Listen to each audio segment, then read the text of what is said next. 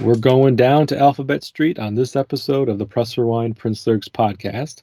And joining me again is Jerry Bonner. Welcome back to the show, Jerry. Thank you once again uh, for having me, Jason. I'm sure uh, your audience is getting rather sick of me by now, but that's too bad. I enjoy being here. So you're just going to have to get used to me. well, yeah, I, am going to invite you on, and then I'm just going to edit all your content out, and it's just going to be. Go. Just put a ro- put a robot voice. That might work better.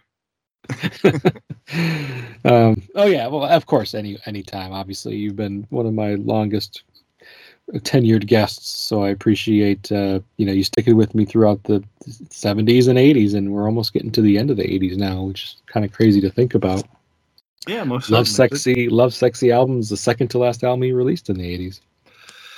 Yes, yes, it is, and yeah, it's one of the more uh, how should we say it? I guess unique albums. It, it kind of falls into a uh, I don't know. It, it seems to just have its own thing going on in a lot of ways, and you know, this song is a, a big part of that. I, I think because since it was really the, I'm sure we'll get into that, really the only single that did anything, uh, you know, that was became something I guess that people knew.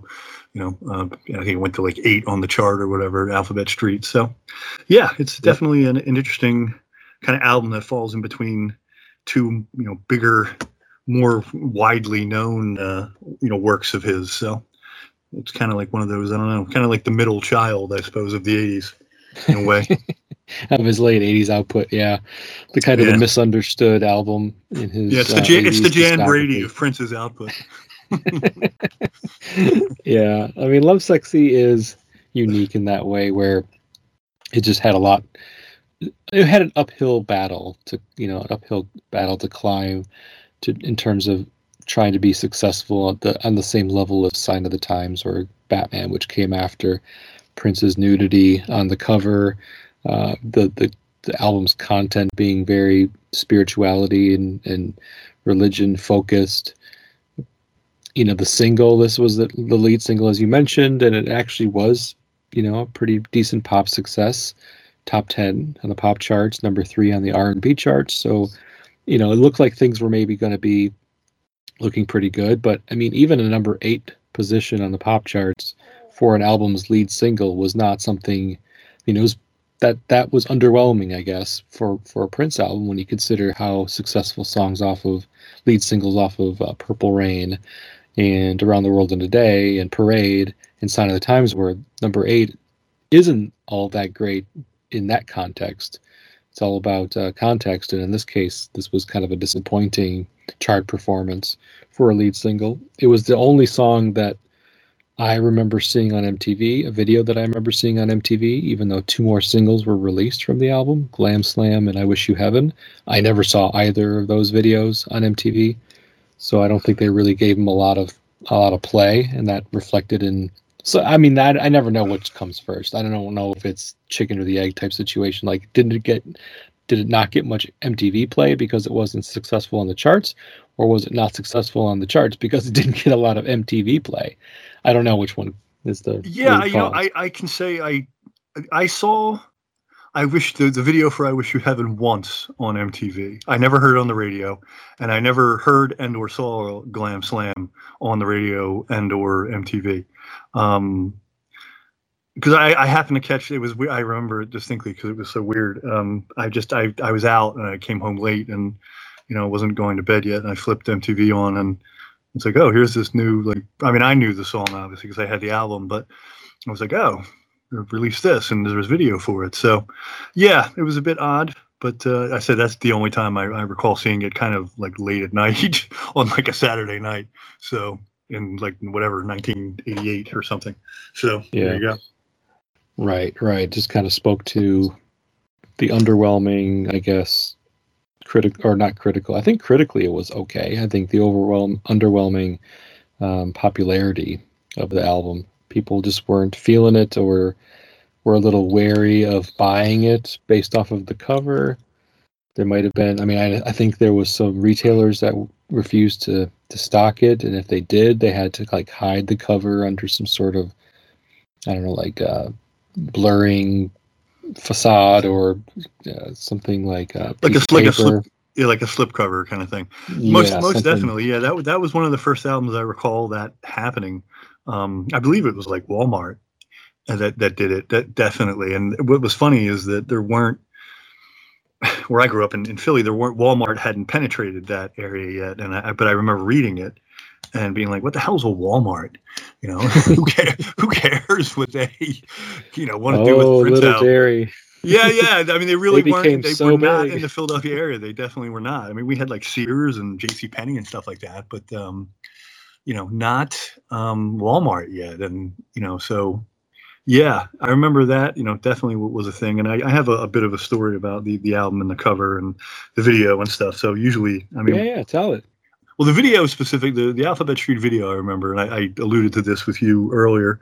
Um, my mother, I was watching it, and you know, and she happened to walk into the room, and she thought I was watching Sesame Street when the Alphabet Street video was on. And she's like, "Why are you? What, what are you doing? Why are you watching Sesame Street? Because all the letters and stuff are floating around, and it does look like something that could have been on Sesame Street." And I was like, "Mom, this is a Prince video. This isn't Sesame Street." I'm like, you know, I was like 16, 17 years old at the time. I was like, what? And then she goes, ow. And she's like, well, he's weird anyway. I was like, yeah, I know. I know you think he's weird. so that was that was my mother's response to the Alphabet Street video with all the Sounds floating like my dad's response. yeah the floating words and and whatnot. And and then with the the album itself i remember um distinctly when i i bought it um i was i was working in like a, department store in like kind of a small um strip mall but it was it was the, it, we called it like the starter mall. It was like that was like the joke. It was you know it was a it, it wasn't as big as the you know, the other malls but um they had a few things in there. And the, the, the anchor store that i worked in was like a department store that uh, no longer exists. But they had a record store in there. A lot of times on my break or whatever i would go to the record store and either buy something or just browse or whatever just to see what was what. But in this case i def- i definitely went to go buy love sexy because it had just come out. And um so i went and i bought it and i, I brought it back and you know, and I had it with me when I was, you know, I was a cashier and there were a couple other cashiers, and I remember, you know, saying, oh, you know, I, I just bought it, and the one guy, you know, he's because obviously it had a bit of a, you know, it, reputation at least at that point. People kind of were like, oh, you know, there's this new Prince album, and he's nude on the cover, and blah blah blah, and it definitely, you know, proce- the, the preceded itself in a sense. It- People knew about it in that respect, and you know, here I am, I have it in my pocket. And he was like, "Oh, let me," you know, the one guy I was friends with, and he was like, "Oh, let me see it." And you know, so I take it out of my pocket and I, I give it to him, and he just like looks at it, and you know, as teenage boys, you know, he was just like, he didn't get it. I mean, he clearly just thought it was the most ridiculous thing in, on the planet, and he was like, "What the hell is he doing?" And I was like, "I don't know, man. He's Prince. That's he does his own thing." And you know, I mean, but this was a guy who his idea of like you know music and or high culture was to sit in the parking lot and blast you know LL Cool J's "I'm Bad" for 15 minutes after work. You know, so but his opinion wasn't, I guess, exactly. Uh, you know, he wasn't super forward thinking in, in a sense of, you know. But a lot of people really did respond to the album cover um, that way, and I, as we, we would said as well, I think that really did uh, hurt its sales. I don't think a lot of people were kind of were on this trip that uh, the Prince was with his whole, you know, the spirituality and you know the love God and God is love and you know the and bringing like sex into that mix too. Um, just didn't resonate with a lot of people. So that's that's the, the take on love sexy at least in terms of the album as a whole Yeah, I, I mean, 1988. You know, like two of the biggest genres of music from a from from what was popular with the younger generations were like hair metal, hard rock, and um, hip hop. And both of those genres are very male oriented. oh yeah very very uh very much portraying like a very uh, a, a very masculine and uh, macho image was important talking about girls and women and sex and just putting out there an image imagery that wasn't was that was very much opposed or different than what Prince was portraying on specifically this album. Oh yeah, Like- no, it's like it was you know, the, the Prince the, of Purple antithesis, Rain. the antithesis of that. Yeah, Yeah, I mean, the Prince, the know. Prince of Purple Rain would have fit right in with with that. With you know, with Apollonia on his motorcycle. I mean, all of that is very macho and and um, and masculine in its imagery. But Sure, then yeah. Love Sexy with flowers on the cover and him nude, just just was not like you said. Is the antithesis of what was popular at the time. So he wasn't really fitting in with popular culture and what the most popular music of the era. I mean, of course, another popular music genre that was starting to form at that time would have been like the New Jack Swing, uh, R and B, and even that was you know very macho posing with groups like. Uh, well, Bell Biv DeVoe hadn't started yet, but you know you had your Yeah, they- they were- they were a little Johnny later. Gill and Keith Sweat and people like that, and it was I mean the ballads were one thing, but they still had they still were very rooted in their masculinity, even with singing ballads. I mean, LL Cool J had a very soft, quote unquote, soft song on that album called "I Need Love," I and need got- love. Yeah, yeah. and he and he got ripped and he got ripped for it. You know, he got kind of Yeah. apart for, for No, it. I, Like, I what do you- remember. I remember that song very well. Yeah, yeah. yeah and so prince just was just was on doing something again prince was being prince doing following his own muse following his own heart and his brain and what he thought was the right thing for him at that moment. I talked a little bit about uh, or you know my host and i uh, arthur turnbull who was on the Eye No episode for the first song off this album. We talked a little bit about where prince's headspace was at around this time so i'm not going to dig into that again for this for this album or for this song but at the same time i think it's relevant just in your story about people's perception of this record and people's perception of what prince was doing was just so off kilter to to what was popular at the t- also i mean even in movies i mean the biggest movies around this time were the big stallone and, and schwarzeneggers and bruce willis just had a big hit with die hard Die Hard. all Yeah, yeah. very much you know action explosion macho heroes and um, this just was just not in line with that um, anymore prince was not in the public favor in that way a little ahead of his time with the sensitive um, artist that became popular later within the 90s and the grunge era i mean the music obviously was very different but those types of musicians became more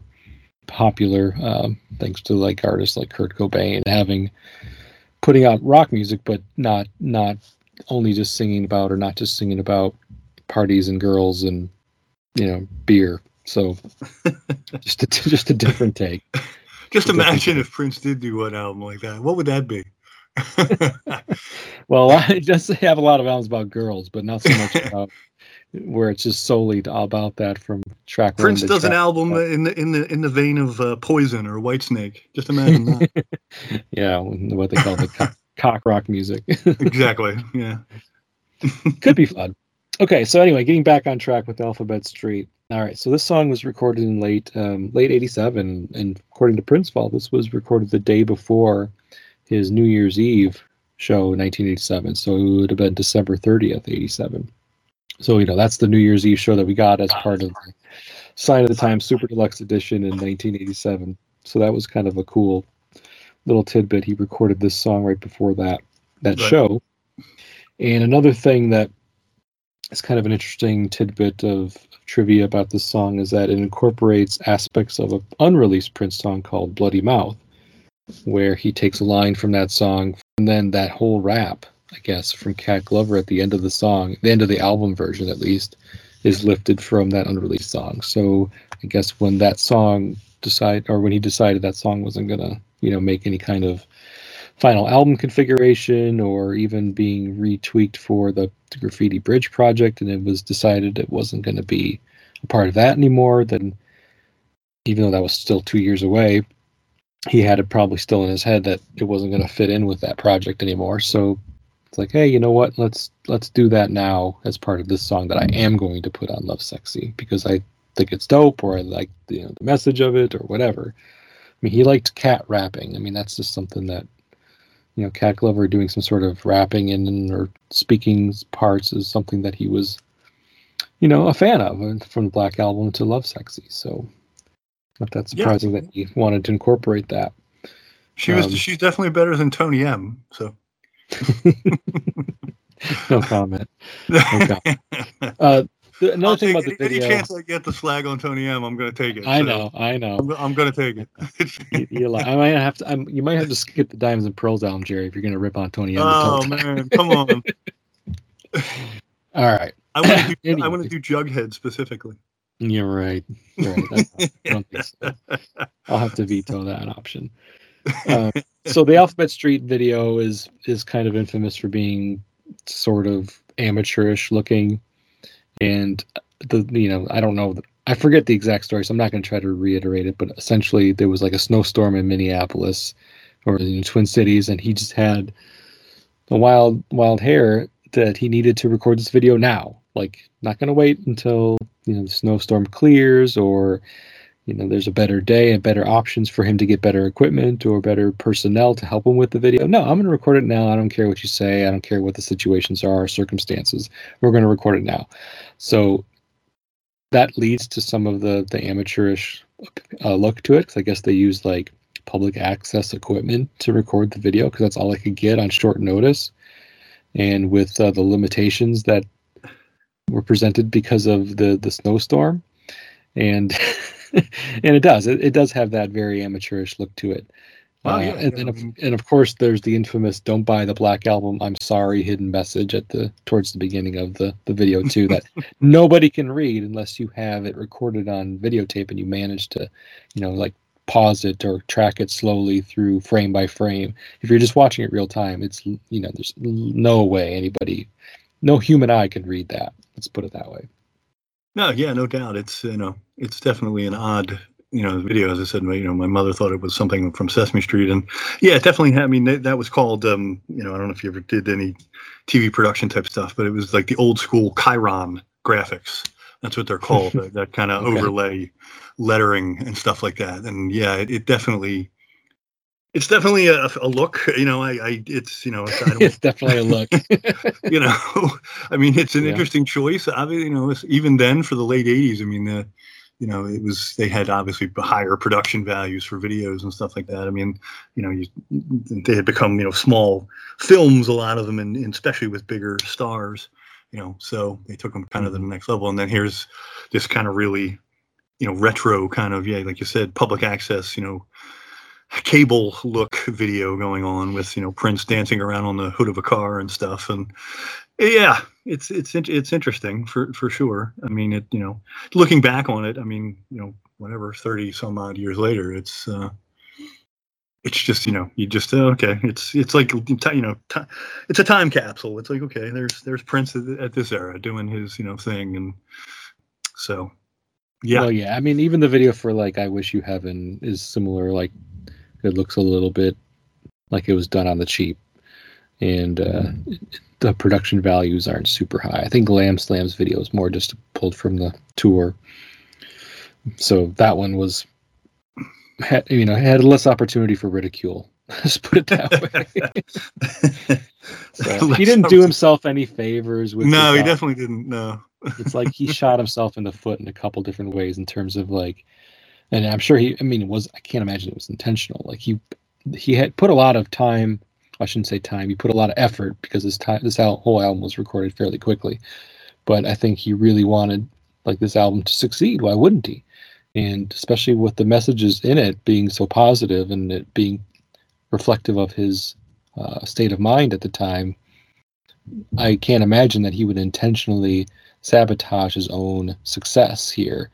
But some of the some of the things that he did to promote the album or to really when he released the album with the, the nude cover and cheap videos and it just kind of makes you wonder like where were the people that were really trying to or should have made sure that he was putting his best foot forward in, in terms of you know um, presenting to the public eye? You gotta you wonder that. I mean but a lot of times you know with there are certain artists sometimes that kind of you know go off the rails and they they maybe need a little bit of uh, editing or you know editorial input and um, you know I say that you know another one of my, my favorite artists of that era, not musical and, and more of a writer, Stephen King. Obviously, uh, same thing. You know, they let him. You know, he had all these great books, and then you know he then he wrote a few towards the late you know later part of the '80s that really weren't all that great, and just these overblown kind of things because I people just stopped editing him. You know, he got mm-hmm. to be too big in a sense, and it's like, well, who am I to edit Stephen King? And so he's going to turn in you know 2000 page drafts of, of these books i think at this point prince definitely needed some editing and I, we you know some of his later you know 90s stuff too i think that maybe you know it's at that point that i mean i think that's maybe what warner's was trying to do and he didn't like that so you know you, you needed he needed a little bit of maybe a little push in the right direction or you know maybe a little editing and somebody to kind of say hey man you know maybe you should try this and you know it was like well i'm prince i'm going to do what the hell i want and that happens sometimes. I mean, there are, you know, it was, you know, they have even the greatest artists and, you know, have have misfires. So it's just uh, sure, sure. Warner Brothers was just happy that they, he um, submitted a single album instead of a triple or double. yeah, yeah, yeah, exactly. And you know, and they, they, you know, I, I want, I'm sure they weren't super happy with him canceling, you know, the Black album at the last minute. I mean, who does that?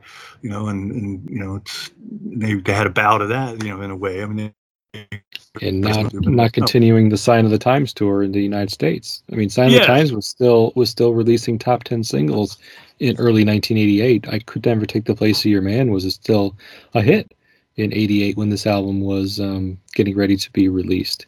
Yeah. So again, definitely. I mean, he just was not interested in milking a successful album longer than it than than he wanted to. Um, like just like Purple Rain, cutting that tour short, not going not going over to Europe or Asia for that tour, and opposite for Sign of Times, not coming over to the United States. I think those were. I mean, I think a lot of people would look back at that, you know, now thirty plus years later, and say those were potentially mistakes, uh, just from a just from a financial and and um, global penetration kind of perspective, like this Sign of Times could have been 87, 88, massive with all the singles that he could have released from it. Singles still hitting top 10 in 88, bringing that tour to the United States and performing all these songs live. But again, Prince was Prince, and he he was following his muse, and his muse was no longer related to songs that he'd recorded and written around the time of the revolution, you know, when they were still together. I mean, that just felt, I'm sure, to him like ancient history, performing these 85, 86 revolution era songs in 1988. Just for him, I can I can imagine the way his his artistic um, muses work so quickly and change so quickly that that just felt like probably um, it would have been like a, a creative handcuff for him and this was this was the new thing, and this is the thing he wanted to put out there. He he definitely wasn't one so much to you know to dwell on on the past in a lot of ways, and uh, you know as he got a little bit older, maybe. But but I think I remember at one point too. I mean, this was you know he said he wasn't going. I mean, you know, we're getting a little ahead of ourselves, but just to kind of expound on that, as I was saying, it I remember it had to be like the late '90s, early 2000s, where he said he wasn't going to play any of his old hits anymore. Like he, he you know, he made a big deal of it, where he was like, "No, nah, I'm not going to go. You know, I'm not going to play any of that stuff anymore." And you know, he obviously backtracked on it, but he, I recalled him saying that at one point because it was kind of an odd, obviously an odd choice for a guy who has such a huge back catalog of, of hits. So I, I you know, his, it, it just seemed like every day he woke up and maybe had a new, an interesting idea that, uh, you know, that he wanted to explore and, and get excited about. And, and, uh, you know, some of them, you know, were, were excellent and some of them, you know, came to fruition and others, you know, not so much and maybe are a bit half baked and things like that. And I, I think a little bit, with Love Sexy, I think that was maybe where that kind of started in a way, or at least things that maybe leaked out into the, the public where maybe should have taken a little more time with. Like I said, like the mm. video, it's like, why did you have to shoot it that day? I mean, you couldn't wait for maybe a, you know three, four days until the snow clears and you can get like a, a proper studio and proper equipment and make a decent video. Why do you do it that second? So, yeah, I, I think that was maybe when we were seeing some of that. Maybe his not so great qualities in a sense, you know, or maybe more the auteur kind of uh, way that he, you know, kind of approached stuff. And, you know, he was Prince and he was going to do things his way, and that was that. So, kind of the gist of what I got from you know reading biographies and stuff around this time. Is he was really very adamant about you know doing things his way, and uh, he's kind of always, from what I understand, again from reading biographies, is he's always kind of been that way. It was my way or the highway. I mean, I think he even has a quote saying, telling somebody, a member of his band, I forget who, might have been oh gosh, I don't remember. It might have been Levi. He said something like, you know, never argue with me. Even when I'm wrong, I'm right. So just kind of, just kind of. it's a, it's a, that's a very parental. It's my house, my rules thing. Yeah. yeah, like don't ever argue with me, man. I mean, even if even if you know that I'm wrong, in this in this instance, I am I'm right because uh, it's my still my um, decision yeah. it's my choice. It's my thing. Yeah. Yep, it's my thing. Yeah. So okay. That, that's that sounds right. So. Yeah. So we should probably start getting into the song proper. Um, the lyrics to Alphabet Street are a bit more lighthearted, less weighty, I guess, than the album's opener. I know, I know, really is trying to kind of put forth the the whole concept of love, sexy out there with heaven and hell and uh, spooky electric and love, sexy, you know, being proxies for the devil and God and Jesus, and um, but Alphabet Street doesn't have quite as much of that language in it. Not, I mean, there's a little bit in the cat rap and a couple lines here and there, but for the most part, this is just kind of a fun, sexy, funky song, uh, a little bit bluesy. Um, I can see why it was chosen as a single, the first single, and I can also see why it was successful. It's really catchy and pretty, from a musical standpoint, very innovative. I think. Most definitely, uh, yeah. You know, it's it's listening to that album again uh, yesterday. Um, yeah, it stands out. I mean, uh, you know, as you know that catchy kind of pop thing. Uh, but the rest of the songs, I mean, they're while they all have their merits, um, you know, you, you don't really hear too much, you know, radio friendly in in a lot of them. You know, there's some interesting themes, obviously, and interesting musical ideas, you know, running throughout the album. But in terms of something that was going to play on the radio, yeah, Alphabet Street was far and away the the easy choice there. Yeah, agreed, agreed.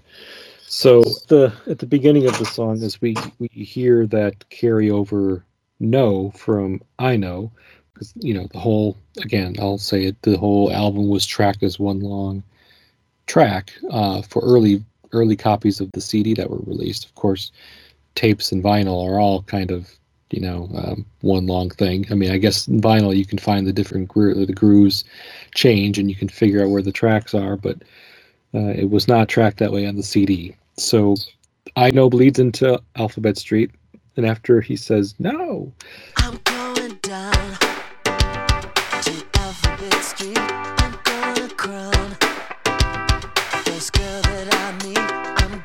talk so sexy.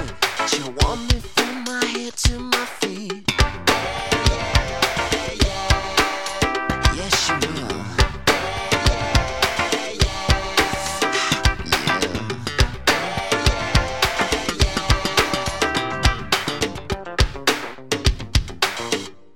First actual lyrics of the song are I'm going down to Alphabet Street. I'm going to crown the first girl that I meet. I'm going to talk so sexy, she'll want me from my head to my feet.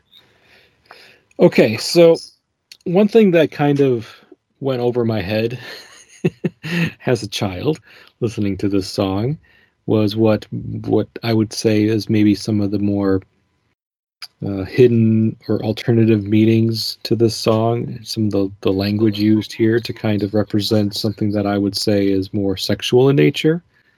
Um, do you kind of agree with how?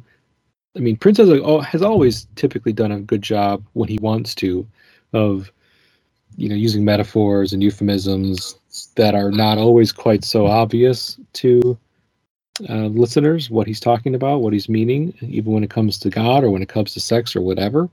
And this song, I think for me, I just missed it entirely. Any kind of reference to oral sex that one could make by listening to these lyrics. What are your thoughts on that, Jerry? Oh yeah, no, it's it's definitely a song about, you know, definitely a song about cunnilingus. Um, and uh, apparently, I mean, whether it, it's true or not, but I, if you if you watch the bit, it, it seems like it, it definitely had to be inspired by a Sam Kinison uh, bit um, where he talks about going down on a woman and you know doing the you know performing the alphabet and and you know using different words. And Kinison's bit he actually uses you know he, he as an example Tennessee.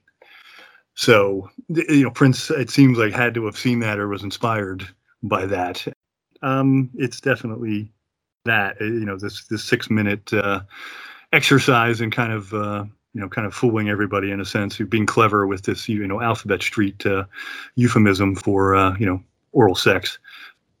And yeah, I, I, it was weird. It, it, it was probably a few months later that it, it hit me in a sense about the, the you know the, the Sam Kinison thing and and um, you know talking about that. It, it just in the moment you don't think of it. It's just you think it's this fun song about maybe taking this girl on a ride in his dad's car. Um, but you know, it's a different yeah, kind Alphabet Street, Alphabet Street, yeah, like yeah. Park or anything else. Right? Like yeah, I mean, any of these other these other places he made up, you know, in, in, in these songs, and you know, he's like he seemed to be always taking a girl somewhere. I mean, Raspberry Beret, same, you know, he's taking a trip out to Old Man Johnson's farm, and you know, it, yeah. it's just you think you think it's that kind of thing, and then it did click eventually. It was like, wait a minute, it's like you know, listening to it is like, is that is that because the Tennessee thing is the thing that stuck in my head in in a way, and it was like, wait a minute isn't that the Sam? Didn't Sam Kinison do something about that? And lo and behold, yeah, he, he did. And you know, I, I, I don't. In my mind, it, it, seems odd that Prince would be inspired in some way by Sam Kinison, but um, it so seems. In, uh, so I'm not familiar. Sorry, I'm not familiar with the Sam Kinison act. So he, in his stand-up act, he yeah, yeah, his, he has a bit Tennessee. where he talks. Yeah, he talks about. Um, he, I should. Oh, I mean, now it doesn't. I, I don't know if it's up on YouTube or, or not, but um, so he's spelling out the word. Yeah, he talked about you know he, he said you know going down on a woman and you would you know do the alphabet and you can even you know it was better if you did words and one of the words he said that he would do was Tennessee. You know, gotcha. it, it, okay. his tongue would you know T you know right when he yeah. was when I mean I down. knew I knew about doing the alphabet yeah, yeah. Alphabet Street but I didn't know there was specific, or that like using specific words was also kind of one of those things that that had been put out there. So I thought maybe this was something that Prince had created. But so the timing of that Sam Sam Kinison comedy routine was prior to '88, I assume. Yeah, yeah, it was. You know, Kinison was huge then. Um, you know, the, the you know the mid to late '80s. You know, and then he you know kind of flamed out. But um, in a lot of ways. Um, he was just too intense, and he was he was definitely you know a super funny guy. And yeah, yeah, that was I don't know. I would say I would have to look it up myself, but it definitely predated Alphabet Street song for sure. Yeah, Run DMC sampled one of his lines on a comedy bit for I think it was on the Tougher Than Leather album, which also came out in '88. So I mean, I knew Kinison was big in the '80s. I just wasn't super familiar with like all of his routines and stuff. So yeah. Yeah. Didn't know that. Cool. Okay. So it seems like that was where he was inspired, and you know, and if you knew that you put two and two together, you kind of, oh, okay, he's not talking about taking a trip here. He's talking about sex. He's talking about oral sex. So right, right, okay. So the chorus is, uh, yeah, yeah, yeah, yeah. Yes, she will, and repeat, yeah, yeah, yeah, yeah. So I mean that the chorus isn't much. There isn't much to it. It's just it's catchy, but there isn't much from a lyrical standpoint. It's just a bunch of yaz and sung in different ways.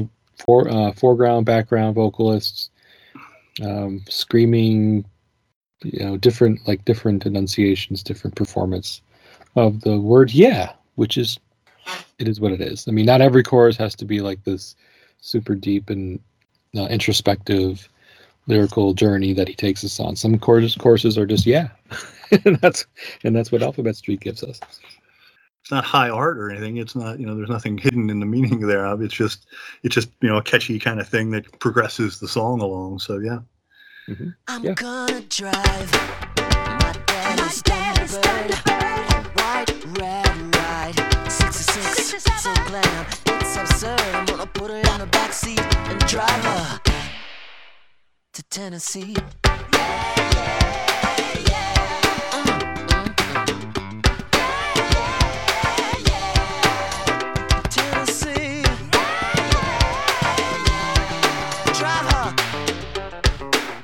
Okay. I'm going to drive my daddy's Thunderbird. a white rad ride, 66, 67. So glam, it's absurd. I'm going to put her in the back seat and drive her to Tennessee. Okay, so the second verse, uh, we've got we got a reference to a car, a Ford Thunderbird, which, and then of course the uh, the the year 66, 67. Uh, again, I think I think that's just kind of interesting because he he kind of uh, refers to back to Housequake with the whole um, 66 a little bit harder than they did and 66 a little bit faster than they did 67 which was kind of cool that he kind of does that again here in this song referencing those two years. So you know i don't know what the significance of of referring back to those two years again when he's referring to a car versus you know a dance craze or you know music that was popular for housequake versus a car here in alphabet street uh, just a little bit of fun Easter egg. Um, and I always misheard a white rad ride as something about a red ride. So I thought, always thought like he was talking about a red Thunderbird. I don't know. I mis- misheard that lyric for many years. yeah, it's an easy one to, I mean, to kind of, I guess, you know, yeah, rad was in the, you know, still in the vernacular then. And, oh, yeah. You know, I just, yeah. Yeah. I was just trying to hear I guess I wasn't again caring too much about the specific lyrics of this song. I never really did. Uh, again, that's part of the reason why I do this podcast is because there's certain songs where lyrics have always taken a back seat, uh, no pun intended. So I think this is definitely one of them because the you know the concept of the song is pretty well the, the, the deeper meaning is pretty buried, I guess, um, if you're a naive 13 year old like I was. But even if you're not, it's pretty surface. I mean, oral sex, you know, it's not not the not the deepest of concepts, and certainly something that he'd done before, and that other artists do as well. I mean, there's a lot of songs that have been made about, you know, euphemisms and and basically singing an entire song about sex in a way that you can get away with. Pour some sugar on me, cherry pie. I mean, these are all songs around that same time that. Yeah, no, cherry pie is not very veiled, but yeah. yes, but that at was, the same time, they're, they're, not being, they're not being explicit though. They're not being explicit. They're able to get away yeah, with it okay. and put it on the radio because it's not explicit, even though what it's talking about is is much more clear, I think, than even on Alphabet Street. Yeah. Sure. Uh, so yeah, I mean, just again, drive my. I'm gonna drive my daddy's Thunderbird. I'm gonna put her in the back seat and drive her. So again, driving, you know, kind of used as a, a euphemism for for sex again. Back seat. I think we've had a couple of, or not even just back seat, just sex in a car is something that Prince has done before. I'm sure you, you can think of a couple, but the ones that come to mind, Dirty Mind, uh, in your daddy's car. It's you I really want to drive. Jack That's you off. One that immediately comes to my in my mind. Yeah. yeah, yeah. Jack you off. Do it in your mama's car. In that song, he refers to a Cadillac though, so uh, I think he just likes the imagery of some of these like older boat cars, like the long caddies and Thunderbirds. Like if you look at a a 66 or 67 Thunderbird, they have a pretty distinct look to them, and is that what I forget what car he's got on the video that he's dancing on? I don't remember. As far as I understand, I mean that he did. I mean, at least what I read. I mean, if it's wrong, that that was like his father's car that he restored, um, or was that for? I mean, because he has a huge car in in the movie too, in uh, Under the Cherry Moon. Um, mm-hmm. You know that huge boat of a car type thing. So I, at least what they had on stage, they because they had a car on the stage for the Lovesexy tour, and from what I understood, I thought I read that that was the actual car. I don't know if maybe it's the same one in the video, but um, yeah, that, that legitimately, at least from what I read, that was you know that was his father's Thunderbird, so that he you know somehow I guess found and or restored or I don't know bought from his father or did something of that nature. But yeah, those cars were you know very distinct and and very you know, cool looking for, for sure. Um, I never drove one. I'm sure they'd be a pain in the ass to drive and, and, and, and or park. But imagine especially park. Yeah, imagine trying to parallel park a beast like that. Jesus, can't even imagine. Um, well, that's why they used to make uh, kids, myself included, uh, parallel park as part of the driving test. I don't even know if they make them do that anymore. To be quite honest with you. They did when I when I took the test too. I mean, I had to do it. Um, but anyway, yeah, that's uh, the car thing. I mean, right? It's uh, you know, clearly a, uh, a, a the whole thing is obviously he had a you know a, a, a thing for throwing that in there that that imagery of you know having sex or doing you know you know some things maybe you shouldn't be doing in the in the back of your your parents' car for sure. Yep. Daddy's Thunderbird, Daddy's car, Mama's Cadillac. Yep. A few different references that we've cited already, and I'm sure there's others. can't think can't think of them all off the top of my head, but um, I'm happy to to come up with a list if people want to list all the times Prince is referenced to his parents' car and then doing something kind of dirty in it, and especially like in 1888 when he was 30 years old, um, referring to his parents' car is kind of an Yeah. antiquated. Yeah, you, you've Kind of you've kind of moved on from there. You would think at that point. Dude, but, you uh, own your own car. You own yeah. you own your own Paisley. At this party, he had his exactly. You have your own Park, whole so own building, so massive studio. I think and- you can find some better places to you know to to have your women uh, come over and hang out. Maybe not your parents' car, but yeah. Of course, at the end, the end line, driver to Tennessee. This is the reference to Tennessee that you had already spoken about. But of course, uh, fans of the song "Tennessee" by Arrested Development will recognize that sample here that they use quite prominently in that song. And uh, just a, you know, I can't imagine at this point people not having made that connection between Arrested Development's Tennessee and the sample pulled from Alphabet Street. But just in case, there it is. That's came Yeah, no, then that that cost them uh, like a hundred thousand dollars apparently because uh, Prince sued them, and uh, they had to pay him a hundred thousand dollars for that use of that one word. So yeah, Uh, the chorus again is basically the same. Yeah, yeah, yeah, yeah. Except he also will, at this point, he repeats a couple lines. Tennessee. Yeah, yeah, yeah, yeah. Driver.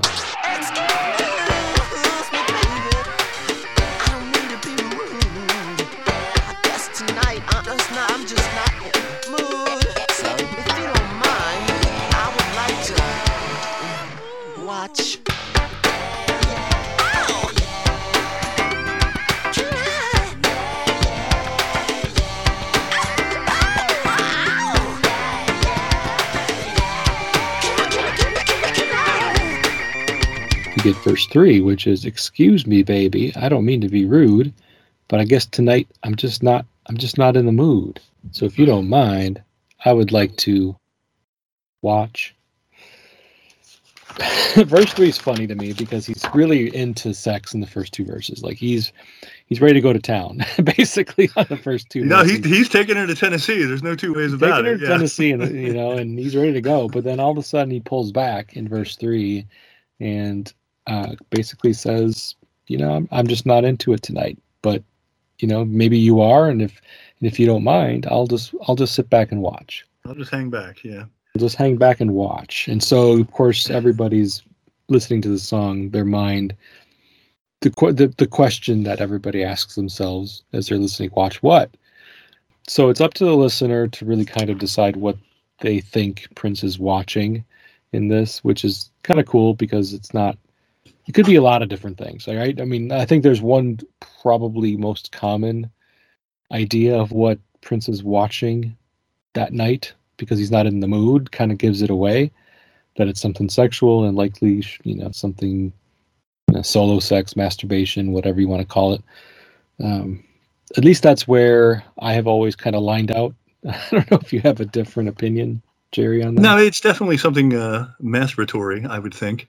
Um, you know, and it, again, if you know you had any, I think, question about this is a song about like sex. This this is where it's driven home, you know, pretty explicitly. I think, it, you know, at least in my mind, you know, it's like okay, maybe the first two verses you're like, all right, well, you know, maybe maybe he's not talking about, but this really kind of drives the point home that they're you know they're talking about uh, something sexual going on here. And I think the the, the funny part of this verse, I and I always like too, is kind of how it kicks off. You know, with the skidding tires, you know, you hear like the car kind of, you know, and and uh, you know, as as he's you know starts to you know talk about. Uh, you know, as, as he kicks in the singing this verse, I, I always kind of found that amusing as well. But yeah, I, I would take it as you know that the uh, he's he's to well, what else could she be doing at this point? You know, a solo kind of performance. Uh, you know, something uh, as I said, masturbatory or you know, just kind of going to town on herself. And Well, I think your- that that's- if that's your bag, baby, then hey, man, you know, have at it. Yeah. But Yeah, it's got to be the. I'm sure that's the most common interpretation of those lyrics, but I couldn't because it- it. I mean, because it's not explicitly stated, somebody Yeah. might think it's something else, and that's cool. They're entitled to do that. But I, yeah, you know, the the sound of the skidding tires is kind of funny because it, it, it it's more like a comical um, representation of what's happening in the song. Like they're speeding along the highway, they're driving to Tennessee, and all of a sudden the tires, you know, Prince slams on the on the brakes and the tires start skidding because you know he's not in the mood. He's not in the mood yeah, yeah. I just it, it's it's you know the auditory, an auditory metaphor in a sense that really drives home, I guess, where he's at, you know, mentally at the moment. Yeah, he thought he was uh, ready to go to town, ready to go to Tennessee, but apparently uh, not. He's more into, you know, kind of a, a voyeur mode at, at this point. And you know, if she wants to oblige, then that would be cool. But if not, I, I guess we're uh, we're we're turning this car around and we're going home.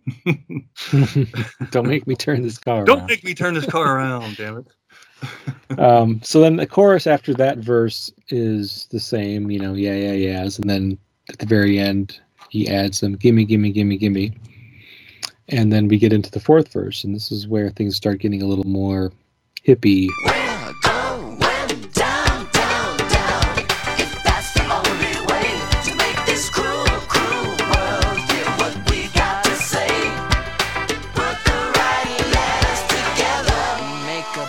A better day. Yeah, yeah, yeah. Better days. Yeah, yeah, yeah. Oh, oh, okay. Yeah, yeah, maybe it's the only way. Uh, we're going down, down, down. If that's the only way to make this cruel, cruel world hear what we've got to say, put the right letters together and make a better day. Uh, so, what's your what's your thoughts on verse four, where he's going with this one, Jerry?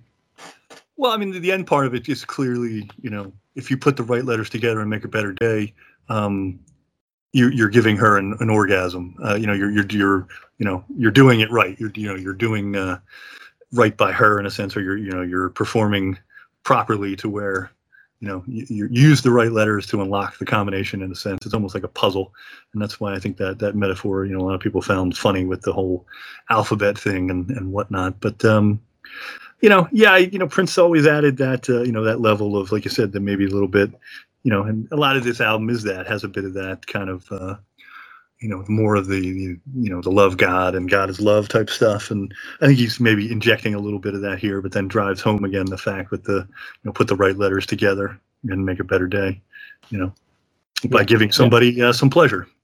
Yeah, I mean, this is the only verse I think in the song that really kind of speaks, in my to in my opinion, to a lot of what the themes of this album are, and that is like sex and love is our ticket to God and happiness. Like, Yeah. getting closer to God through through sex and love. Uh, love sexy. I mean, he blends the blends the words together, and that's the representation of God. And you know, like again, I've said it before, the proxy um, for God in this throughout much of this album. And so, for him to talk about we're going down, down, down, if that's the only way to make this cruel, cruel world hear what we've got to say, he's to me that he's saying like this is how we make the world better. Sure. This, this is how we fight the negativity and you know violence and hate and stuff that the societal issues that he was speaking about in Sign of the Times that he talks a little bit about in Eye No, the first song off the album. And he again just like love each other uh and through love you know sex is is a part of that and he embraces that and putting the right letters together make a better day not just for the world but also i mean more specifically like if you can give give your partner orgasms which he uh, very much is or values um, you know pleasing his partners and he's always been that way in his songs you know expressing that kind of desire to please his partners in songs put the right letters together make a better day a better day for specifically for the person that that he's uh, going down on, and also in general uh, make people happy. You know, is is a an aspect of just you know putting p- smile on people's faces. Um, you do that, I do this for her, and you do that for your lover, and you do that for your lover, and everybody's happy, kind of thing. It's a little maybe naive a bit, but you know, put a smile on your face because you've had an orgasm, or put a smile on your face because you're in a, you know, in what has mind a committed relationship that involves great sex. So that's that's love sexy in a, in a nutshell. No doubt, yeah. I mean, it's you know, it's tough to be pissed off when you're you're having an orgasm. I mean, I I can't ever say that I've had an angry orgasm where I felt you know pissed off after the fact. It's, it's rather euphoric, obviously. So I would hope if you can put somebody in that state of mind, why wouldn't you? I mean, why would you want to you know piss them off? And you know, if you can do the opposite of that, then hey, let's let's go there for sure. I mean, Yeah, at least I that's mean- the way I would think about it. There are there do seem to be some people in this world who think the opposite of that, who you know want to kind of or aren't happy unless they're pissing people off or being annoying. But uh, I've never been to that mindset, so yeah. Yeah, yeah, I think that's the common, most common way of thinking about sex and love is that it's a euphoric feeling and something that we all desire and strive for. So why not do more of it, right? I mean, that's the that's the idea behind it and what he's trying to express. I think in this song, this is a fun song about sexual pleasure, and how he ties it back together with the theme of the song is how just talking about how it, it can change the world one orgasm at a time. you know, I mean, uh, that's it's kind of a simple concept, but hey, you know, this is it's a simple kind of lyrical song, so not not No to doubt, get too yeah. deep with it. Yeah. So then, at this point, the song, like a lot of these, all these verses go really quickly. The song, the radio edit of the song is like less than two and a half minutes, but the album version's like five and a half. So we still have like three more minutes of of song. Most of it's um, most of it's instrumental, but there's obviously one key aspect of lyrics left, and that's the, the cat rap.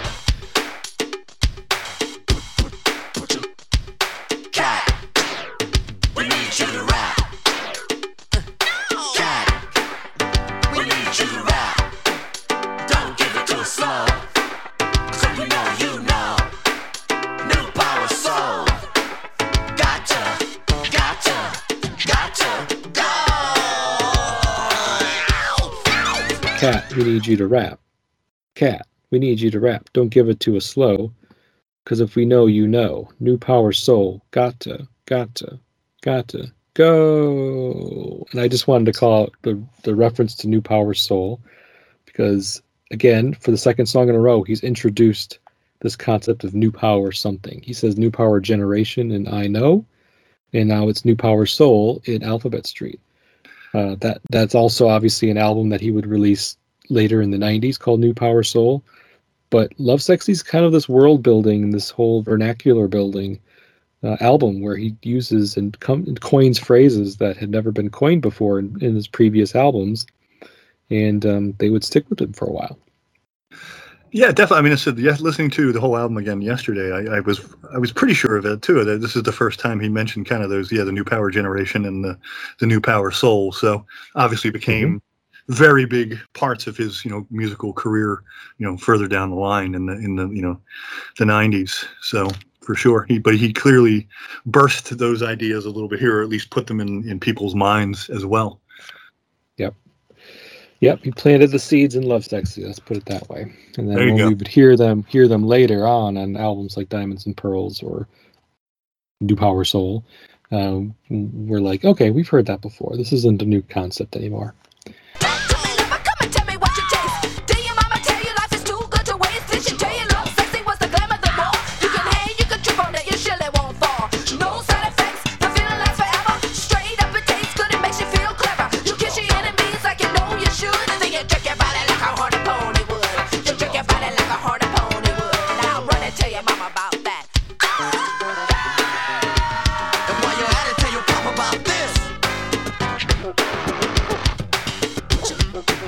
Then we get Cat's rap, and she says, Talk to me, lover. Come on, tell me what you taste. Didn't your mama tell you life is too good to waste? Did she tell you love sexy was the glam of them all? You can hang, you can trip on it, but you surely won't fall. No side effects. The feeling lasts forever. Straight up, it tastes good. It makes you feel clever. Kiss your enemies like you know you would. Then you jerk your body like a horny pony would. You jerk your body like a horny pony would. Now run and tell your mom about that. And then Prince says, and while you're at it, tell your pop about this. So uh, I'm not going to like all these lyrics. Basically, to me, just kind of reiterate the idea of this song being about oral sex. Tell me what you taste. Tell me what you taste. Yeah, that, that's, um, that's the obvious one. Yeah. yeah, yeah. You can't exactly. kind of deny what you're talking about there. So No yeah. side effects. The feeling lasts forever, which is you know kind of like orgasm again. Speaking about orgasms, straight up, it tastes good. It makes you feel clever. You kiss your enemies like you know you should. Jerk your body like a horny pony would. So I get, of course, imagery more like somebody having an orgasm, jerking Sure. your body. Mhm. Um, now run and tell your mom about that. So no, I, I actually don't think I will. Thanks, Cat. I don't think I'm going to Yeah. tell my mama about that, or my papa for that matter. I don't, I don't. I don't think my mom needs to know anything about that. Yeah, uh, horny I'll pony keep, I'll is keep the that between you know me and this per, me and my partner here. Thanks. Yeah horny pony referenced here. Of course, that would turn into a B side later in the early '90s for Prince, uh, a song off the Diamonds and Pearls album, "Horny Pony." So Yeah. first reference about horny pony. Prince liked to talk about horses and ponies and kind of putting more emphasis on that animal than most others, I would say. Uh, but yeah, this this whole cat rap, which was lifted off of what I called um, previously, it was what was the song I said? It was uh, something Bloody mouth, I believe. Yes, Bloody Mouth. Uh, anyway, so I don't know how that would have fit in on that song. I have to go back and listen to that Vault track if I even have access to it. But you know, she says, "Did you? Did she tell you Lovesexy was the glam of them all?" So here we're referencing Lovesexy, the concept again, second time in two songs. First two songs both say it, and um, think uh, you know, just it's a it's a, a fun little additional rap that she puts out there to re-emphasize the the lyrics of the song, re-emphasize the point, and also throw another love sexy uh, reference in there. So I don't know if you have any other things you wanted to kind of point out about the rap. No, I mean, yeah, we we kind of yeah, I mean, touched on everything that I would think. I mean, obviously, if it came from another song, he had to rework it a bit to work in you know the love sexy reference and then the glam reference, and you know that was obviously a, the glam slam kind of thing was part of that as well. So Yep. uh, you know they had to be. I'm sure he rewrote a line or two to kind of make it work in this context. But beyond that, yeah, I mean, we we touched on everything I think that needs to be addressed there. Yeah. And at the very end of the song, we hear the chant, hey, ho, or yeah, ho, Alphabet Street. Yeah, ho, Alphabet Street. And then the song basically closes with uh, Ingrid Chavez, who also opened the album up with her poem, um, doing something else, another spoken word piece. And so she starts counting down or reciting, not counting down, reciting the alphabet. She says A, B, C, D, E, F, H, I, love you. Uh, of course, I've always found it fascinating why G was skipped. I don't know for a fact why G was skipped. I, I've heard two theories on, on that. Um, Okay, let me hear them. Okay, the the Lay one that was out. taken from an, an interview where somebody actually asked Prince why she skipped G, and uh, he said that she was being kissed at the time, so she was distracted. Okay. And then Okay. the second the second thing I, I came across was that the the whole song, I guess the Alphabet Street song, is in the key of G. I don't know much about music in that respect, so I don't know if that's true or not. That it is in in the key of G. Um, and that's why G is, is skipped because it, it, it the song in and of itself is G. Uh, gotcha. Okay. So those are the two things that I heard. The the kiss one, the kissing one is obviously the more interesting one in my mind because, you know, Prince must have been a hell of a kisser if he could distract somebody to that level where they forget something as simple as the alphabet. Um, True.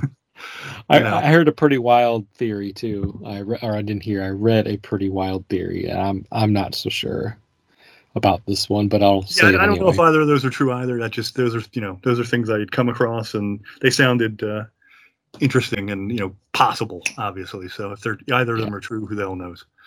Yeah, the third one that I read that I'm I'm kind of like, eh, I don't know, is that uh, it was intentionally skipped because it G represents the G spot, and Prince was already in the G spot, so we didn't need to say it.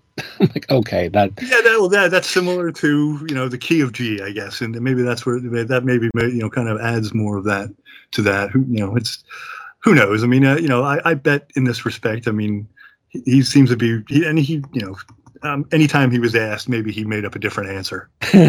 You know, Yeah. I mean, Yeah. it really, I could, I could totally see him doing that just to mess with people, or you know, it's like, oh, you know, today I'm going to say this, to tomorrow I'm going to say that, or you know, so who knows? But yeah, they're all knows? interesting theories, and it is, uh, I guess, I don't know. You would have to ask uh, Ingrid Chavez, I suppose. Uh, she might be the only one at this yeah. point who who really knows, you know, why she skipped uh, skipped the G there. So yes. If I ever meet Ingrid, I'm going to ask her and see how elusive she is with her answer, or if she yeah, she se- she seems to be one that would be hard to pin down too.